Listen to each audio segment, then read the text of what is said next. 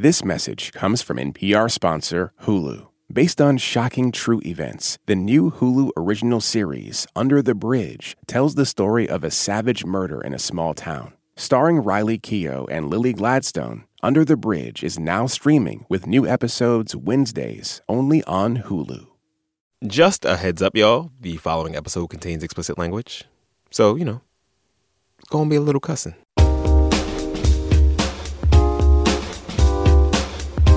You are listening to Code Switch from N P R. I'm Gene Demby. And I'm Shereen Marisol Maraji. Shereen, I know you love yourself a rom-com. Gene, who doesn't love people who never, ever, ever should be together in a million years, falling in love? We're talking chance encounters between total opposites with undeniable chemistry, struggling against all odds to win at the game of love. Rom-coms are the best. Well, just for you, we're going to start this episode with a couple that has undeniable chemistry. Meet Kara and Eric Johnston. We met so randomly in Ohio. I am on, like, breakup tour. Spring of, what's that, oh, six? S- yes. Yes.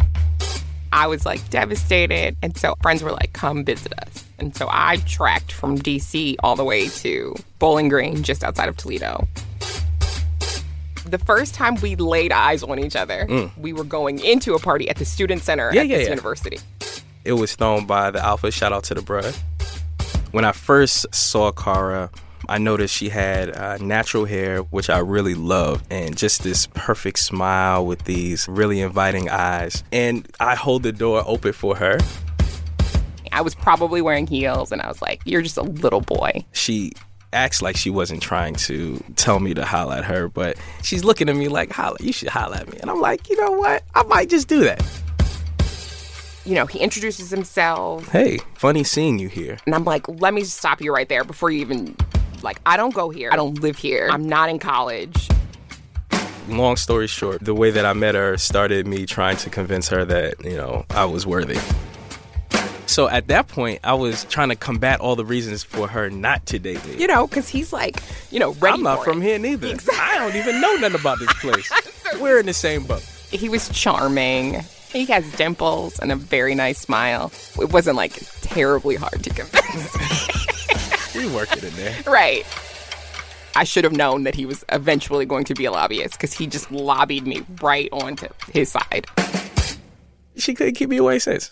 Oh, they're cute. This is perfect rom-com. She's nursing a broken heart. She should not actually be dating anyone at all right now. Here comes this dimpled, pretty teeth dude mm. who's the alpha, who spits all this game at her. And they became like the attractive straight black couple you see in a commercial for a luxury S U V or something like that.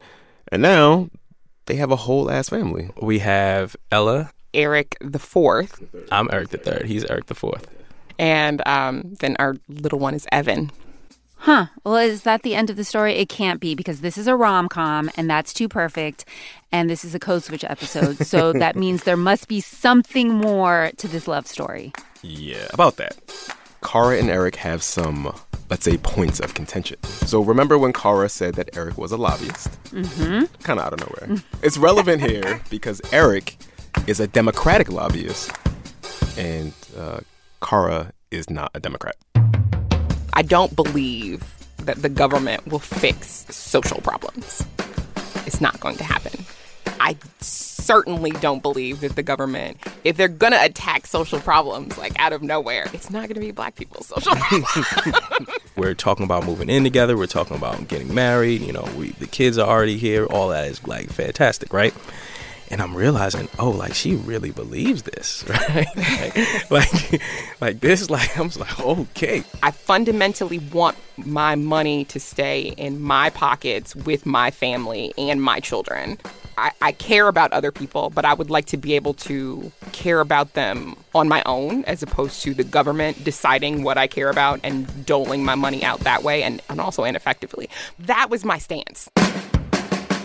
Hmm. Yeah. So Eric knew that Kara was conservative, but as time went on in their relationship and they got closer and more serious, she started to openly identify as a Republican. When she mm-hmm. said that she was a Republican, mm-hmm. what did you think? Don't tell my friends. Period. All right, so he's a Democratic lobbyist. She's a Republican. Mm-hmm. If I wasn't at work right now, I'd be taking bets on whether they were getting a divorce, but that feels very unprofessional. But seriously. And just a quick biographical note. Eric is from Brownsville, Brooklyn. Those of y'all who know Brownsville know Brownsville. Eric grew up in the projects. There were times when we would have, you know, like really difficult and heated discussions. Like a really good one. By good, I mean, like we didn't, we were really genuinely mad at each other. We had a public housing debate, and he is like... From Brownsville. Exactly. You're right. Public housing capital of the United States. Right. And we still, I think, have this issue where we feel like solutions are, the way that we get to things are still different. And because Eric's job is so public-facing, you know, Shereen, people like to comment on their inter-party marriage. Oh, I'm sure. Oh, definitely. He has explained that he has told people that he is married to a Republican, and, like, it'll be white people, and they'll be like, is she, is she black? Like, it's like a whisper. Like, is she, is she white? Is she? And then they meet her, and they're like, oh, yeah, got it. So, yeah, they're working through this, and sometimes Eric will troll her a little bit. Like, they'll be out at some function, and she might say something a little, like, spicy or controversial in mixed company, and Eric will be like... I mean, she, she is a Republican. And then everybody will laugh, like, ah, ha, ha, ha, ha. And then he'll be like, nah, for real. She's a Republican. Kara is not only the lone Republican in her marriage, she's also the only Republican in her family. She grew up in Cleveland, which is a heavily Democratic city. She said her mom worked in the city's administration for a long time. Her pops was a union guy who worked in a mill. He doesn't even know that she's a Republican. We have talked about it in my family. My family has talked to me about it quite a bit. Everyone but him. Yes, I have not had a conversation with my father ever. As soon as this drops. Yeah. Right. So when your father hears this, he's going to have questions, I imagine. Uh, like, he cannot stand. Like, he thinks that Ronald Reagan is probably, like, I mean, there's, like, Lucifer, and then there's, like, Ronald Reagan. So, yeah, hmm. uh, their marriage is full of a lot of ongoing negotiations. And, you know, we're always negotiating things in a marriage, yep. hopefully, mm-hmm. if we're being honest. Uh, but I do have to know something, something that's been on my mind, actually, since the beginning of this. Did Kara vote for President Obama? Good question. I asked her about that. She said she did vote for Obama in two thousand eight because she thought he was a moderate. Um She voted for Mitt Romney in twenty twelve because she said oh. that Obama had veered too far to the left for her liking. Hmm. In some ways, you might mistake her for a Democrat. She supports broad access to abortion. She says she supports L G B T Q rights. But when it comes to things like taxes and government spending and education, Kara says elected officials should just fall back. For example, she says public schools have failed black folks. So why should we be so beholden to them? I don't love the way charter schools are structured. I don't think anybody is excited about the fact that they're pulling from schools before the government has an opportunity to make them better. But how long has the government had to make them better and not done so? She also says, like, look, one of the most obvious examples of government interference in people's lives is all of that unnecessary contact that black folks have with the police. Mm-hmm. She says you can fix that with less government. To Kara, it's like the American government has always played a big part in racism in America. So why do we trust the government to fix racism in America? It sounds to me like Kara's arriving at a lot of conventionally conservative principles and ideas, but in, in um, quote-unquote, unconventional way, you know, mm-hmm. a, a very different way than white conservatives. Yep. would come to their conservatism. It feels like hers is a black conservatism versus a white conservatism. Right. That's the way it sounds to me, too. Like, and obviously, there are lots of black conservatives out there. And like you just said, black conservatives often have different priorities than white conservatives do. So you can be a black conservative and still vote for Democrats. In fact, most black conservatives still vote for Democrats. Uh-huh. But registered Republicans, they have to hide. You two are Democrats, aren't you? What? Of course we are. You see the color of our skin, don't you? How could we not blindly vote Democratic? I mean, that would be ridiculous. Whatever. I have been waiting for this sketch to show up. That's Key and Peele, and it's their Black Republican sketch, which is pretty funny. And I'm wondering, Gene, are you wearing the outfit Why would to I get into character for this? No, just to, to empathize with our Black Republican brethren and sistren. Mm-hmm. Uh, no, because um, the outfit looks crazy. It's dad jeans, it's a leather jacket. I can't do it. Um, as that Key and Peele sketch illustrates, Black Republicans, like Kara, might just be the biggest outlier in mainstream party politics. I mean, is that surprising? How big of an outlier are we talking about? The Republican Party is practically alabaster. Somewhere around ninety percent of the party is white. It's about mm-hmm. six percent Latinx, which is still not very Latinx. But it's only about one percent Black. And if you just look at Black people, right, in presidential elections, Republicans routinely struggle just to get to ten percent of the overall Black vote. Hmm. And of course, Black voters aren't just Democrats. In a lot of ways, they're the backbone of the Democratic Party. Since nineteen ninety-two, there hasn't been a candidate who has won the Democratic Party's primary who has also not won the majority of the Black vote. That's according to N B C. But, Gene, there are these high-profile Black Republicans who get a lot of shine in the media. Mm-hmm. Let's name-check a few. Clarence Thomas. Mm-hmm. Herman Cain. Ah, Father's Pizza. Condoleezza Rice. Condi Rice.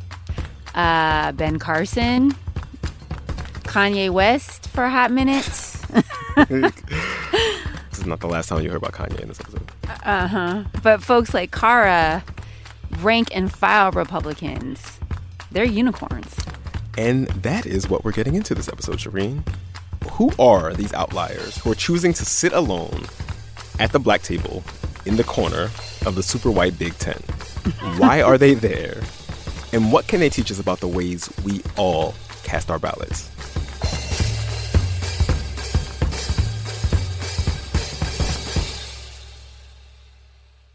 Kara says she has no illusions about the Republican Party's racism, but she told me that Black Democrats are kind of hoping upon hope that white people will stop white peopling. Republicans have done some overtly, on the record, blatant racist things in the past. Certainly that has happened. Democrats have a long-standing history of doing covertly racist things and trying to spin their racism into, but I have a Black friend, so I couldn't be racist. And I just chose to have my racism overt. Mm-hmm. And that, you know, covert racism is something we talk about on the podcast all the time. Yep. But I do take issue with Kara saying Republicans have done blatantly racist things in the past. Right. No, that's happening right now. You got voter suppression and the citizenship question, and Mexicans are rapists and drug dealers and invaders. What am I missing? Shithole gate. And you have everything that happened at Charlottesville. They nominate Donald Trump and it becomes, we are standing behind white supremacy. And that was a turning point for me. Okay, there we go. Yeah, Kara said that she just could not bang with the Republican Party like that anymore. Not after President Trump. So she stopped IDing with the party. Hmm. She now calls hmm. herself an independent. And President Trump is something that a lot of Black Republicans have to deal with. I mean, there are not a lot of Black Republicans, but you know what I mean. one percent. The president has fundamentally changed the social arithmetic for them in more ways than one.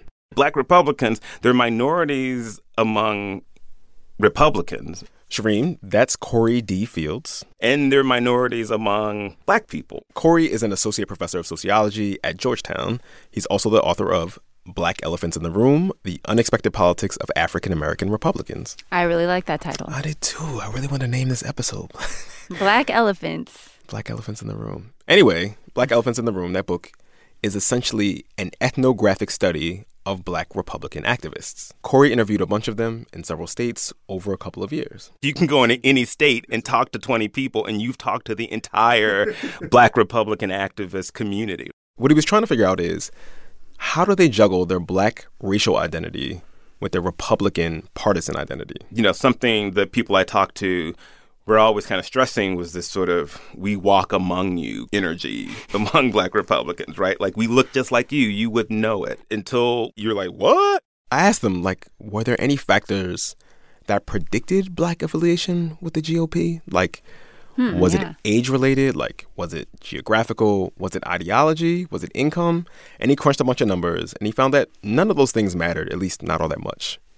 What did matter, he says, was, you know, these attitudes around blackness, like relationship to blackness, like the meaning and centrality of blackness that sort of predicted which blacks would identify as Republicans and which ones would identify as Democrats. Hmm. What does he mean? What what kinds of attitudes about blackness? So what he was saying was, if people said that blackness was central to their identity and being in community with black folks was important to them, then they were way, way, way less likely to identify as a Republican.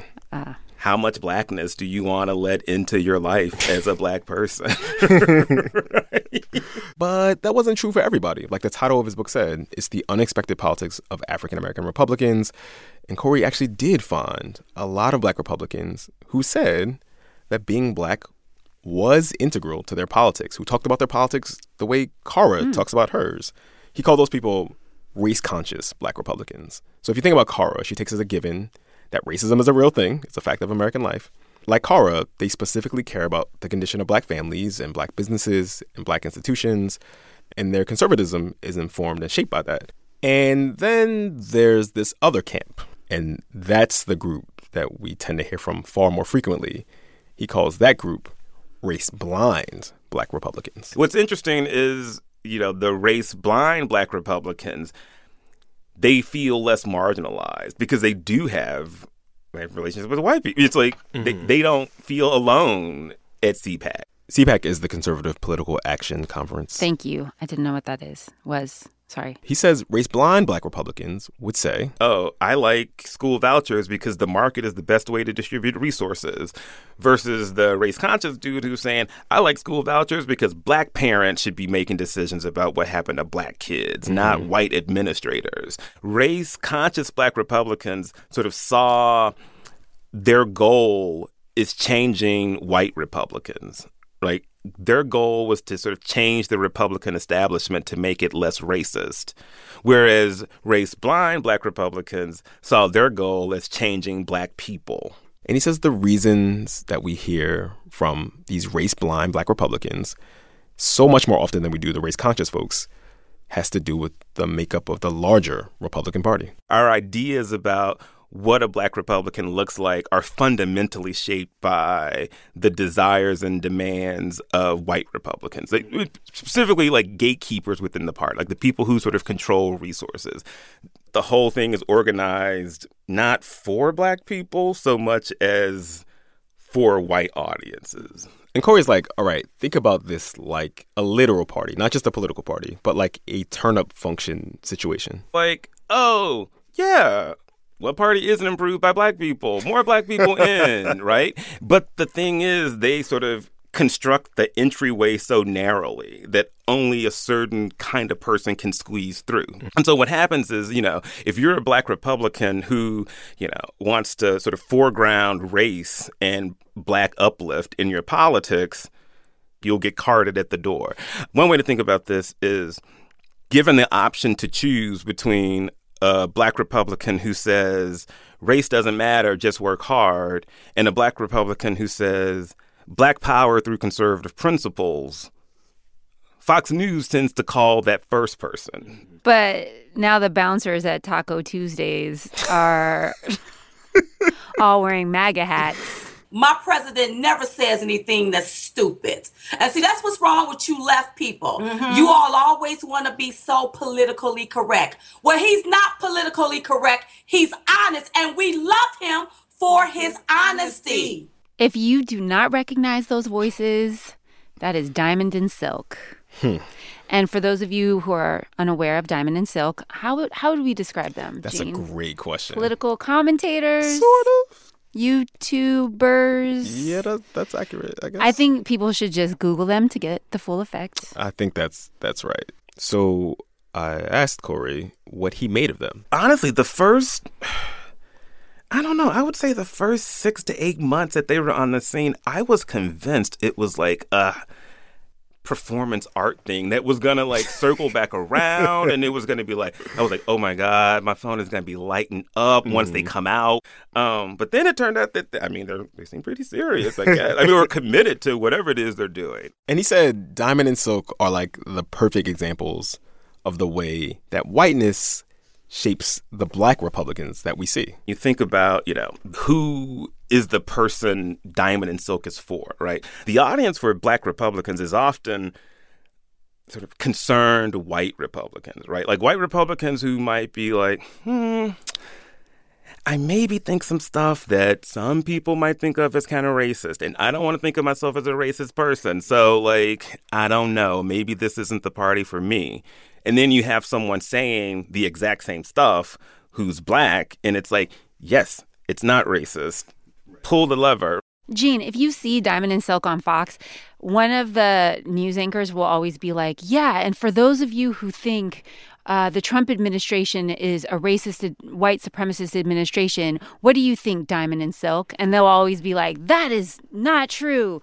You know, the K K K was started by the Democrats yep. and things like that. Yeah, that's like literally the role they play. Well, Sam, think about the implication that if you support the G O P, you must be marching in Charlottesville with tiki torches and you're a white supremacist. I mean, What, where does that argument come from?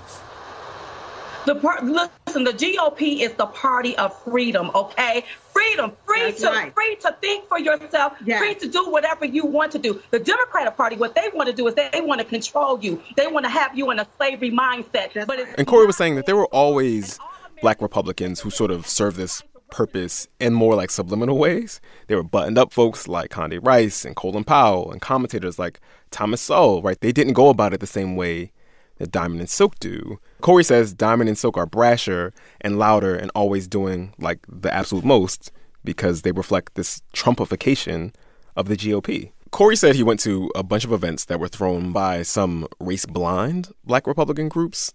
You know, and those events were ostensibly about outreach to Black folks about diversifying the party. But some of those organizations, the ones with like institutional backing from the party, they felt like astroturfing. Like there'd be Black people on stage, but mm. only white folks in the audience in some like well-appointed venue. And on their websites, if you looked at the boards of those organizations, the boards would be all white. Surprise. Yeah.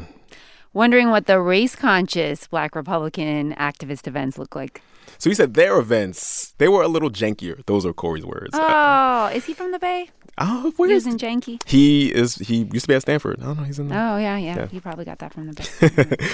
um, he said their events were done on tighter budgets. They were like in less, you know, less swank places. He said they were a lot of fun. Actually, the music was really good. They felt like a Black family reunion, but there was definitely a cash bar.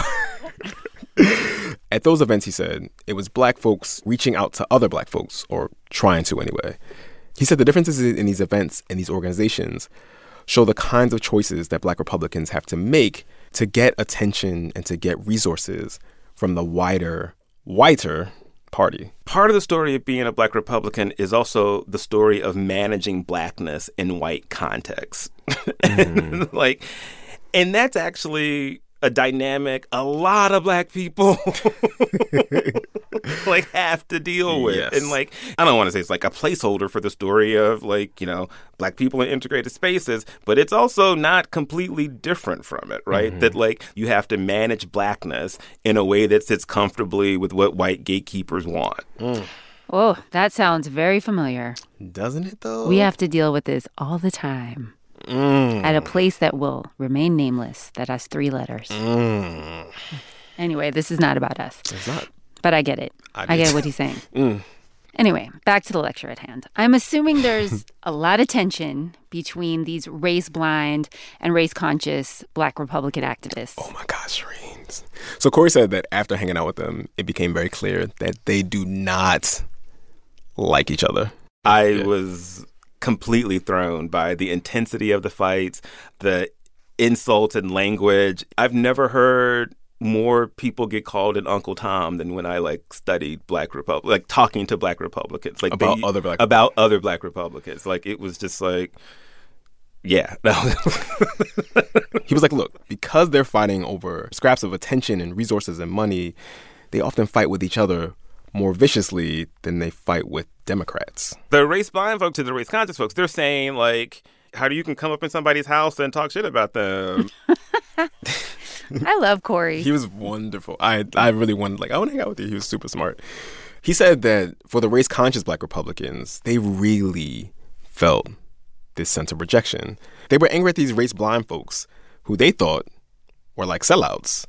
mm. but to all the black folks in their lives who were not in the Republican Party. There was no real distinction to be made. All black Republicans, race conscious, race blind, whatever, whatever, they're all sellouts. Even among the sort of race-conscious black Republicans I talked to, like, there was definitely, you know, there was a deep sort of sadness about it, right? And, like, the sort of forlornness of, like, I'm being misunderstood. And this tension that race-conscious black Republicans feel between their blackness and their Republican Party identification, it only seems to be getting more fraught.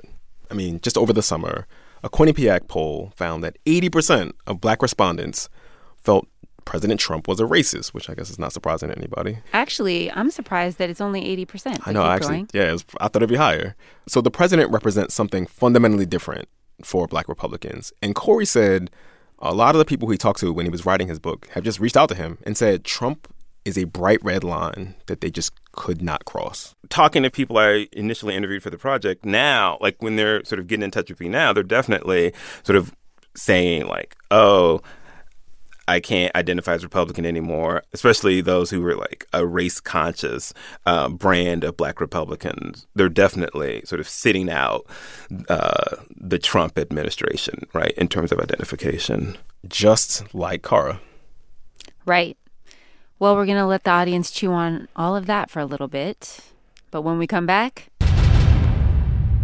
I just love Trump. That's my boy. What can Kanye teach us about how all of us vote? Stay with us. These days, news comes at you fast. But the truth? Getting there takes time. There's something that hasn't been disclosed yet. Embedded is a podcast that takes the time to look beyond the headlines. How, how did this happen? How did we get here? With original documentary storytelling. Listen to N P R's Embedded wherever you get your podcasts. Listen to Embedded for moments that stay with you. I could smell the smoke. I could smell the dust. Voices that resonate. Stories that change the way you think about your life. How how did we get here? The Embedded podcast is N P R's home for original documentary series. Listen wherever you get your podcasts. When the economic news gets to be a bit much... Listen to The Indicator from Planet Money. We're here for you, like your friends, trying to figure out all the most confusing parts. One story, one idea, every day, all in ten minutes or less. The Indicator from Planet Money, your friendly economic sidekick. From N P R. Malcolm Gladwell is one of the most well-known thinkers in the world. But he says a lot of his fans don't know that he's black. White people don't know. Black people always know. How do you feel about that? As an, I find as it hilarious, first of all. Malcolm Gladwell on race, pop culture, and a whole lot more.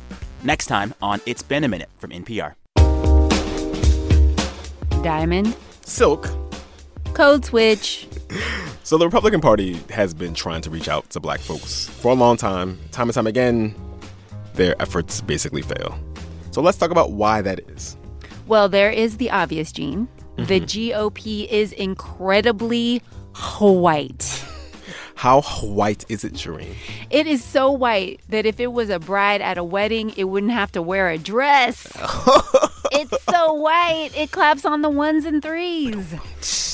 It's ninety percent white, Gene. That's so white. And now it's the party of President Donald Trump. Which, as we just said, is not helping. And so for a long time...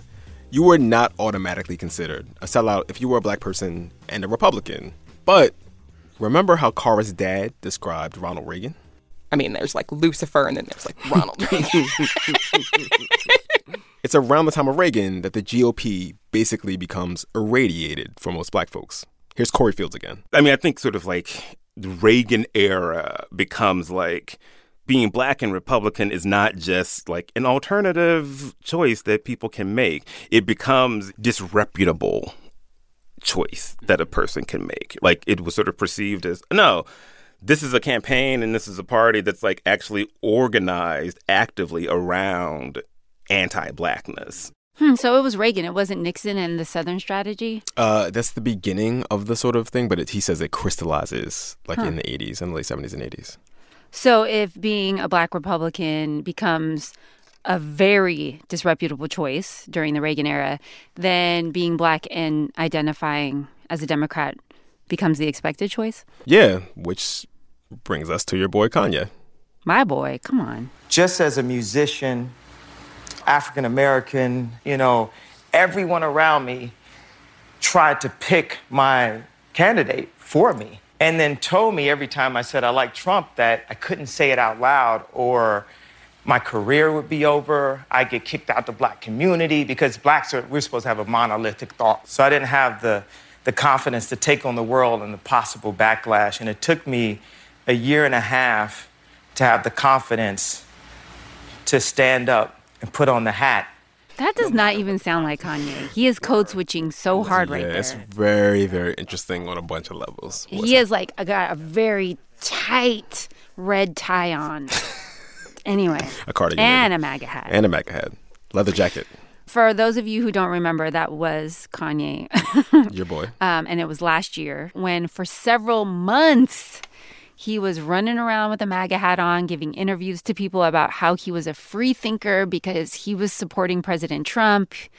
He was saying all kinds of interesting things. You hear about slavery for four hundred years? For four hundred years? That sounds like a choice. Oh, what? Every time I hear that, it's still like, what are you saying? And he was often doing this stuff with his new friend, Candace Owens, the black conservative commentator. two thousand sixteen, I escaped the Democrat plantation of thought. And I want to provide the rest of you guys at home watching with a guide how to. Ready? The first thing you're going to need is internet access. The second thing you're going to need is your brain. This is the same Candace Owens who was the architect of Blexit. Yes, um, the black exit from the Democrat Party because it's time that we stop allowing them to use us for votes and deliver none of the promises um, that they ensure every election cycle. Candace Owens was going to be like this black Moses in a cardigan and pearls leading an exodus of Negroes out of the Democratic Party and into the loving embrace of the G O P. We reached out to her, by the way. She did not get back to us. Hmm, too bad. But she pointed to Ye as an example. Here's this cool rap guy who's Blexiting. Yeezy is Blexit, and so can you. Did she say this is cool rap guy? I just um, that's how I imagine her saying it. Right, and know. Also Blexit. I don't know. That word is weird. It could have used some workshopping. I mean, yeah, it wasn't. It's not the prettiest word. Anyway, surprise, surprise. None of that whole episode changed the way that black folks thought about the G O P. It definitely, though, changed the way that black folks thought about Kanye. Indeed. Yes, because, I mean, he got dragged by everyone. Everybody's like, this fool done lost his mind. And to really underline his defiance, Kanye, being Kanye, tweeted out screenshots of a text conversation he was having with John Legend, in which John Legend was trying to check Kanye for associating with President Trump. And this whole, like, wave of opprobrium towards Kanye was a perfect real-world example of how some political scientists say black partisan behavior is reinforced. I am Cheryl Laird. I'm an assistant professor of government and legal studies at Bowdoin College. Cheryl and a colleague named Ishmael K. White have a forthcoming book.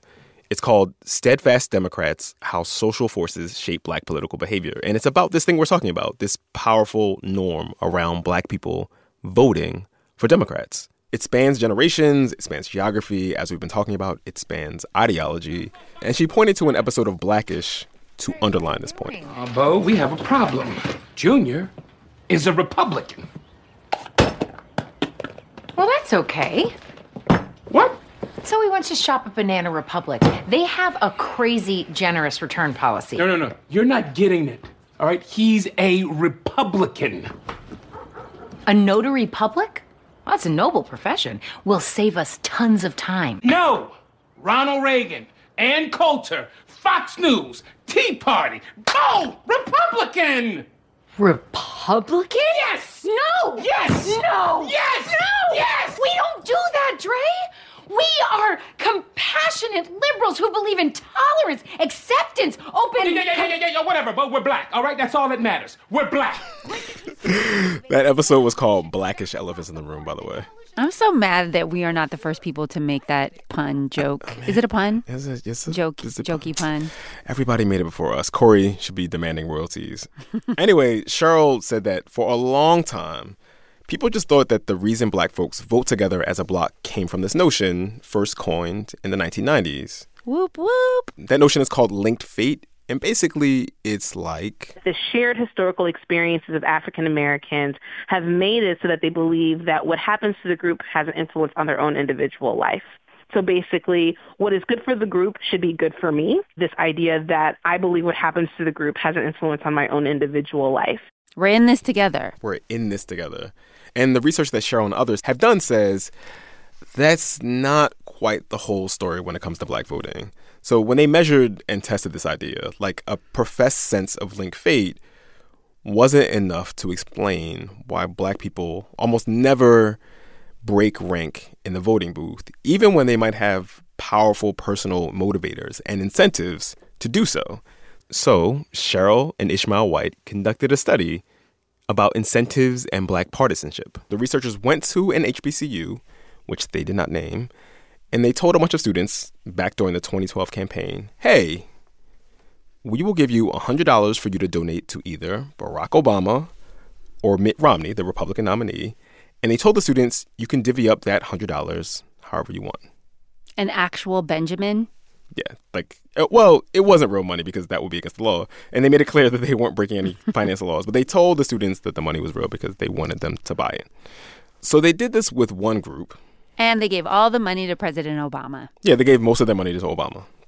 Yeah, that's not that surprising. Yeah, that, that checks out. Then they had a second group, and they were basically like, if you give money to Mitt Romney, you get to keep some of that money. And the more money you give to Mitt Romney, the more money you get to keep. Ah, an incentive. An incentive for college students who probably don't have a lot of money mm-hmm. um, because they're college students. Yep. So give money to Romney, you get money. That's book money, that's meal plan money, you know what I mean? That's movie money, you might want to date. And so, unsurprisingly, a lot more people gave a lot more money to Mitt Romney. Like, even the people who expressed high levels of linked fate feelings broke rank when there was money on the table. So then they had a third group. Again, one hundred dollars, divvy it up however you want. Obama, Romney, we'll give you a big kickback if you donate to Romney. Mm-hmm. But what they said to this group was, oh, yeah, by the way, we're going to publish how you donated in the very popular student newspaper at this historically Black college. Oh, all that money went to President Obama. Yes, exactly. That third group basically behaved like the first group who had no incentive whatsoever. The students in the last group were concerned that the newspaper was going to blow up their spots, and they just did not want to be there for that dragging. Makes sense. Yes. And Cheryl said you can find this effect in even narrower situations. She and a colleague did a study and found that the way Black people described their political affiliation changed depending on whether a Black person was asking them that question. Huh. So if a Black person is doing the asking and the question is, are you a Democrat or Republican? Black people are more likely to say they're Democrats, even if they are Republicans. Right. Yeah, depending on the race of the interviewer, they answer that question differently. They didn't want to deviate from this implied social expectation. And Cheryl was saying that, you know, contrary to what Kanye is saying, this is not an issue of Black folks not thinking for themselves. It's about practicality. It's about maximizing power. Right, and I want to be clear, right? Our theory is not saying that African Americans are behaving blindly. In fact, it is an incredibly strategic manner in which they're behaving in politics, more strategic than most groups you see in politics engage, where there is a clear understanding of how to leverage the group's numbers. She said that Black people are really practiced in following and enforcing these norms because defection was literally a matter of life or death. She pointed to the story told by Frederick Douglass. There were instances in which people were plotting to potentially, you know, escape Uh, a plantation, um, that if there was one enslaved individual who was deciding to inform the master of what was going on, they would make sure that that person is brought to a meet, like they brought them to a meeting and basically was like, we will basically take you down. Hmm. That sounds like a choice too, Kanye. Anyway, uh, she stressed that voting for everyone, not just Black folks, it's fundamentally social behavior and influenced by the people around us. It's like whether we even vote in the first place is about whether the folks around us are voters. And the way we all cast ballots or think about specific issues and our party identification is influenced by like where we live and stuff like that. So mm-hmm. we feel the rewards, the social rewards of being in line with the group, and we feel the sanctions when we aren't. Yeah, this is why politics to me is so much like sports and why I don't like politics and I don't really like sports. Yeah, you heard it. You know, uh, you're in line with your team no matter what, no matter if they move from Oakland to Las Vegas, you know, or if they move from Oakland to San Francisco, you're still you're still down. You got to be down with your team, whatever. Right. And, you know, Cheryl said you can find white evangelical churches where people don't want to break rank and they feel the same kind of pressures and they feel the same sort of social cachet that comes along with going along. And this is, like, important. We tend to think of people's party identification as the result, like a consequence of the political beliefs they already hold. But it's often the opposite. People tend to belong to a party because the folks around them belong to that party, and their beliefs follow suit with the party's positions. Human beings are social animals. Yeah. But she says when it comes to Black folks, we can enforce those norms much more effectively. Because they are in a social space where they're heavily homogenous. Right, so segregation plays a big thing here, from the institution of slavery to actual Jim Crow segregation to continued segregation in residential housing. Right, those things create a homogeneous space in which that understanding of where the group is politically becomes very key. All signs point back to hashtag housing segregation in everything. Essentially, Black folks vote like Black Democrats because they worship with and get their hair done by and live next door to and are related to Black Democrats. You could potentially be putting yourself in very detrimental circumstances if you lose your social connections because your social circle is predominantly African American. Which brings us back to Mister Kanye West. Mm-hmm. Not that he needs any more attention, Gene, but anyway. Yeah. His Black friends told him, do not do it. Leave President Trump alone. That's mm-hmm. what John Legend was doing in that text conversation. And, you know, Kanye got called out by so many people that he was in real danger of losing that one thing that all rappers need, Gene. What's that? Which is credibility. Yes. And you remember, like, a few months later, Kanye was putting some distance between himself and Blexit and Candace Owens. They got into some weird beef about T-shirts and logos or something. I don't remember. Anyway, Cheryl says that that's how it works, right? Kanye deviated from the expected norm. Kanye got called out by everybody and dragged by everybody. People came to collect him. Kanye fell back in line.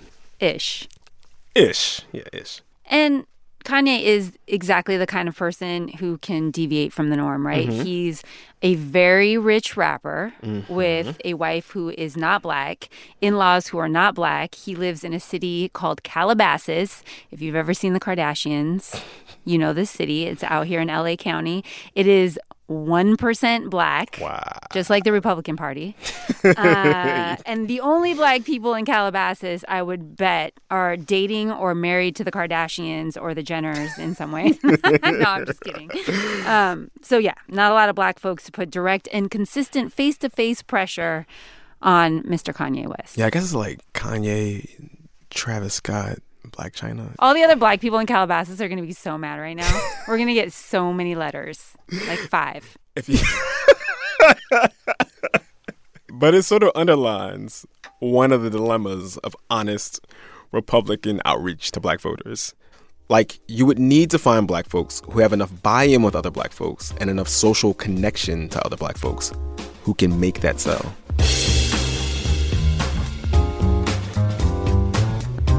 We've gotten some of the sociology around Black Republicanism, and we just looked at some of the political science that explains why Black Republicans remain such outliers. Mm-hmm. But what's it like to be one of that tiny, tiny number and hold elected office? It's really quite interesting to be a Republican today and still trying to do everything I can to preserve the principles and the platform of the party. That's Mia Love. In twenty fourteen, she became the first Black woman ever elected to Congress as a Republican. She represented a district in Utah, and I asked her why she thought the G O P did so poorly with Black voters. Well, you know, at the risk of criticizing a party that I love, I think that the party doesn't reach out to um, minority voters as much as they should. I, I don't know if it's fear. I don't know if it's, hey, they don't want me. This is one of the things that I have felt so strongly about. You've got to go to places that you may not think that they like you or want you, but at least show them that you care. you kind of feel like the policies are good. And the policies, I mean, they're saying the right things, but you never feel like they actually take you home. You kind of get the sense that, you know, as you go into your friend's home and their smiles and their, but you never know what they're actually saying, or you never know if they're, you're actually really accepted by them. Gene, I know a little something about Mia. Mm-hmm. What do you I know have? She's Haitian American. Mm-hmm. I know she's the child of immigrants, and I cannot imagine her feeling accepted in the Republican Party, especially these days. Uh, oh, hold off on that part. That's okay. Coming up. That will be relevant in a second. Uh, remember how Kara said growing up that her father thought that Ronald Reagan was basically the devil? Lucifer, I believe, was yes, the term. Yes, that's what she said, Lucifer. Yeah. Well, Mia says when her father and her mother came to the U S fleeing the Duvalier regime, they saw Reagan as a hero. My dad's first vote was for Ronald Reagan. It was incredibly simple for him. He's like, I, I came from Haiti where government was everything. So to me, the policies were less government, better for me. Less government, more people. That's that's where I'm going for. And so the Republican ideals and the platform was something that resonated with him. My parents were incredibly religious. I went through Sunday school. I was I had my Holy Communion. Uh, you know, so it those are the things that you that you grew up with, um, valuing the sanctity of life. Um, so there were several things that were already ingrained in me, but then it started, the details started to come a little bit more clear um, as as I got involved in politics in terms of identifying. Mia grew up Catholic, like me and you. Like us, yep. Yes. Uh, in college, she was a theater kid. She was around a lot of queer folks a lot. And she says that her political identification just never came up with her theater friends. And then in her early twenties, when she was working as a flight attendant and still dreaming of a Broadway career in New York, like you. Yeah, true. Mia converted to Mormonism. And not long after that, she decided, yo, like, I'm going to move to Utah to get closer to the Mormon culture. She met a nice young Mormon missionary boy, uh, a white guy, mm-hmm. and they got married once they were in Utah.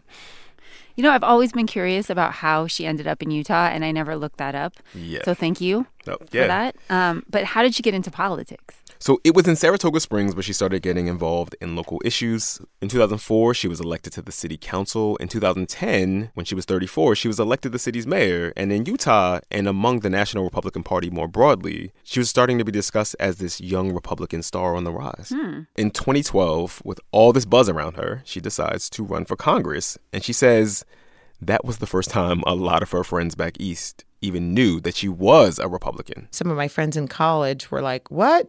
Explain this to me. How did, what, where'd that come from? What did Utah do to you? The Romney campaign even asked her to speak at the Republican convention. She says she was friends with Mitt Romney's son, Josh. He uh, said, you know, I think you'd be great. Would you want to speak at the Republican National Convention? And I said, sure, why not? A quick aside, Shereen. Um, so I was at that convention in twenty twelve reporting oh. out um, a story on Republican outreach to voters of color.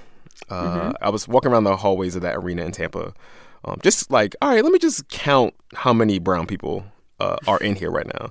And so, you know, there were brown people among the arena staff. Um, and then I walked up to one person and tapped them on the shoulder. I was like, oh, are, are you a Republican? And they was like, no, I'm a reporter looking for other people of color. Oh, you found another reporter of exactly. color. Exactly. You got to remember, like, at that moment, the Republican Party was trying to showcase that it wasn't, you know, this lily white party, right? It was running against Barack Obama.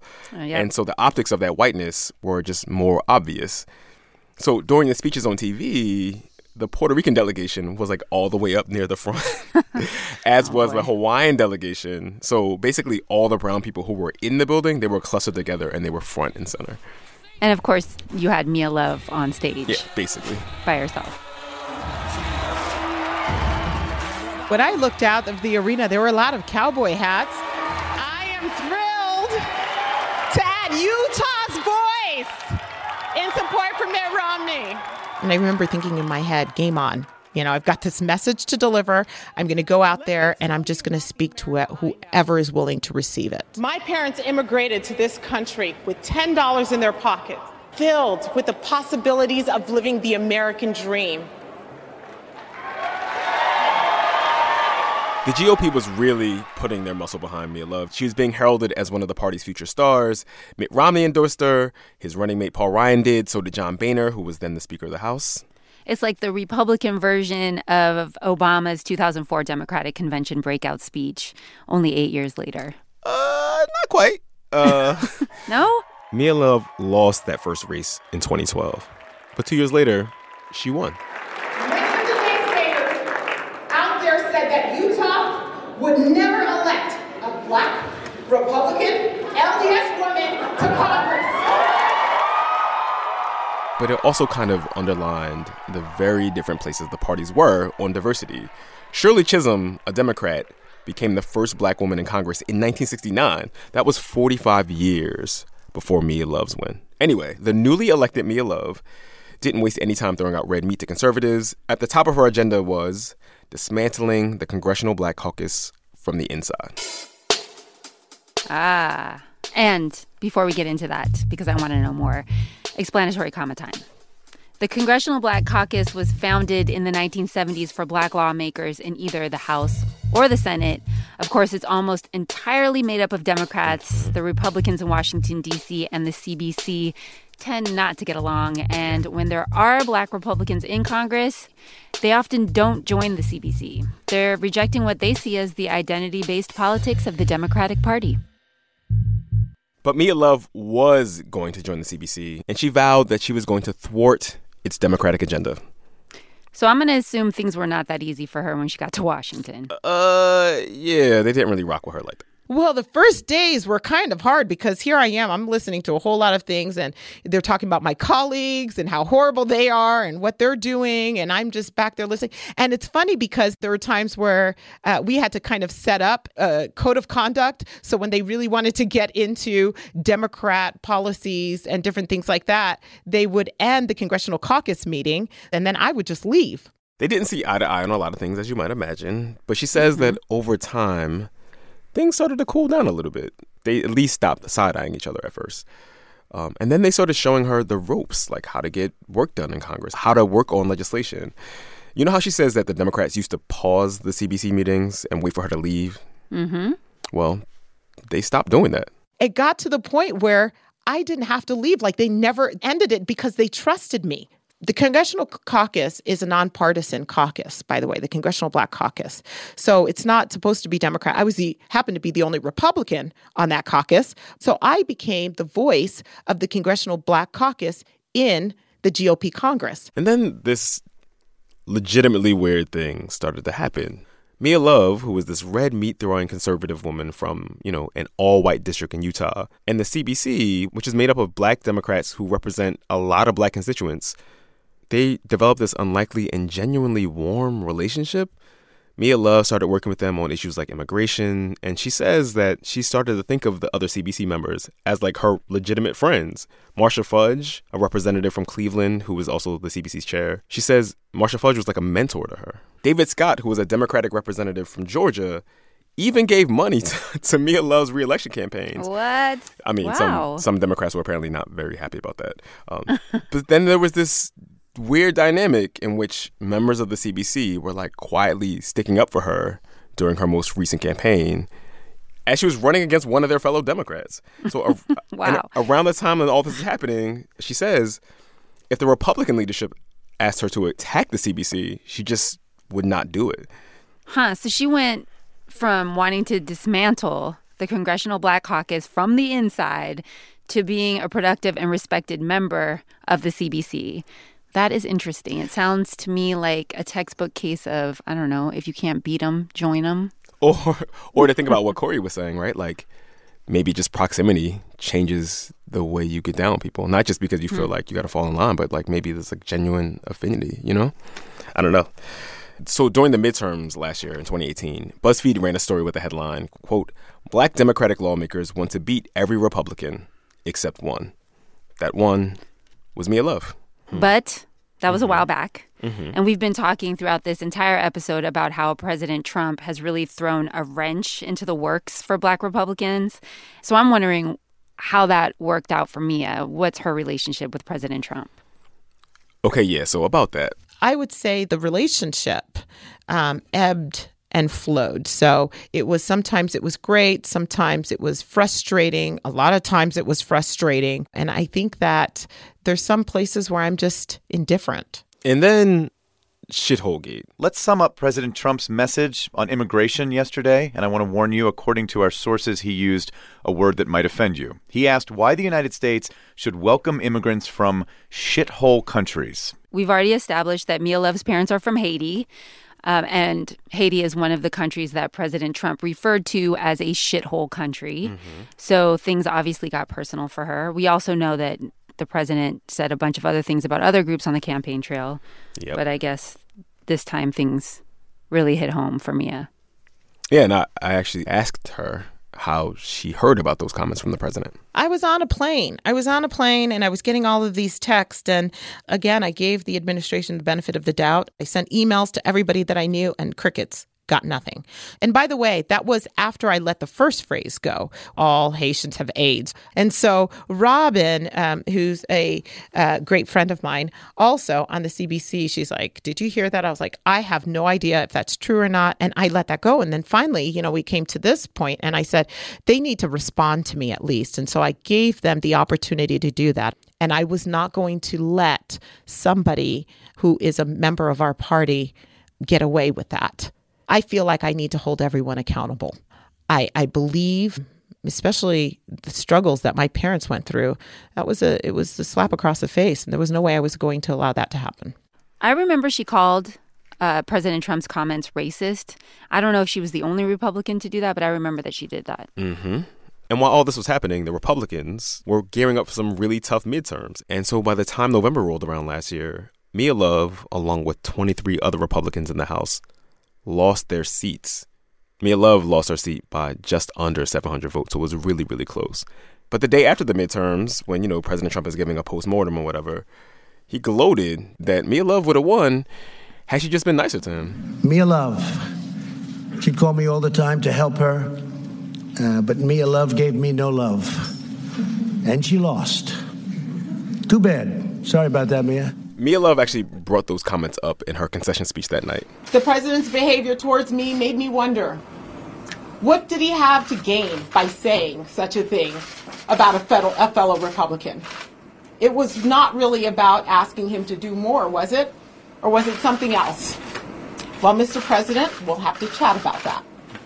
However, this gave me a clear vision of his world as it is. No real relationships, just convenient transactions. That is an insufficient way to implement sincere service and policy. She went on to say, quote, this election experience and these comments shines a spotlight on the problems Washington politicians have with minorities and Black Americans.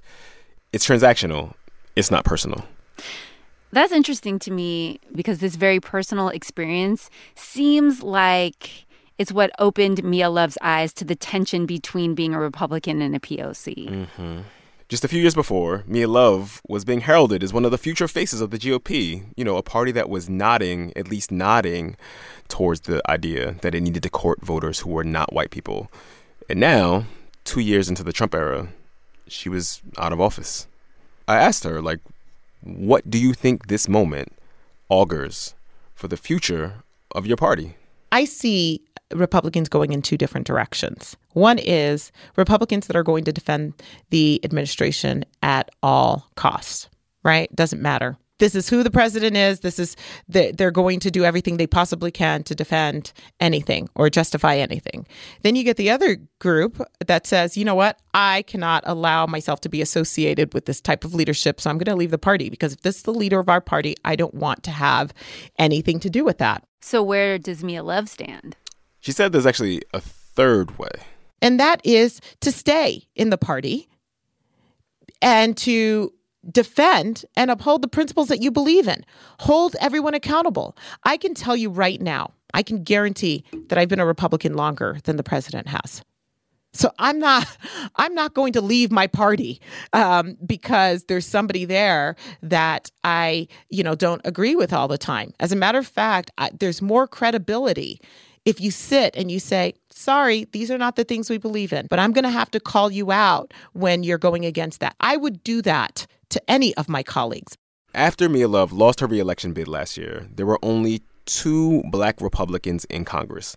There was Will Hurd, a representative from Texas, and Tim Scott, the senator from South Carolina. Well, uh, just last month, Will Hurd announced that he would not be running for re-election, meaning the number of black Republicans in Congress will soon be down to one.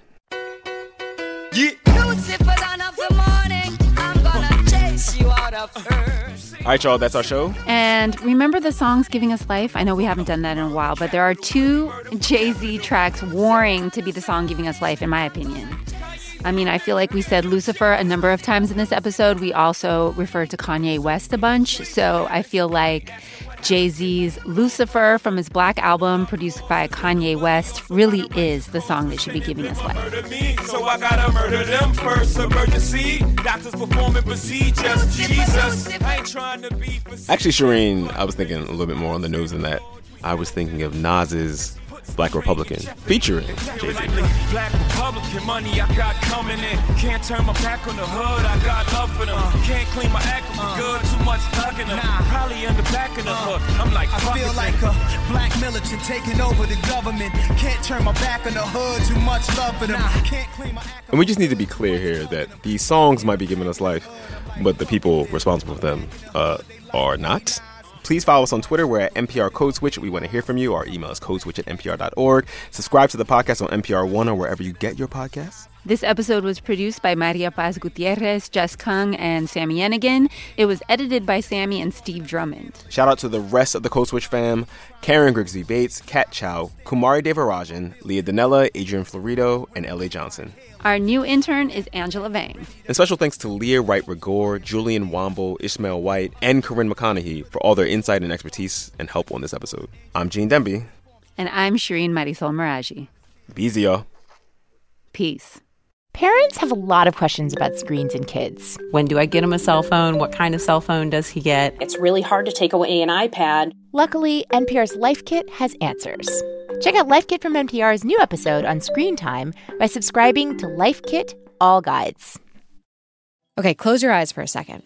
Now imagine you're on your dream vacation. No work calls to answer, no text messages to respond to, just your suitcase and an opportunity. The opportunity to just take yourself out of your routine and travel deeper. How to actually take that dream trip. That's on the Life Kit podcast from N P R. Why is everyone so obsessed with traditional wives or trad wives on social media? This week, we're talking about the viral videos of women making marshmallows and mozzarella from scratch, and how behind the sheen of calm kitchens and cute fits, there's some interesting pessimism about our modern world. And that's worth digging into. Next time on It's Been a Minute from N P R. Moms know the ups and downs of life. It's what makes them great subjects for books. This is one of the things that fiction can do, right? It can give us a window into the battles that each person is waging or facing, but it doesn't mean that we condone her actions. This week on N P R's Book of the Day podcast, we are discussing books centering mothers. So call your mom, then tune into the Book of the Day podcast from N P R.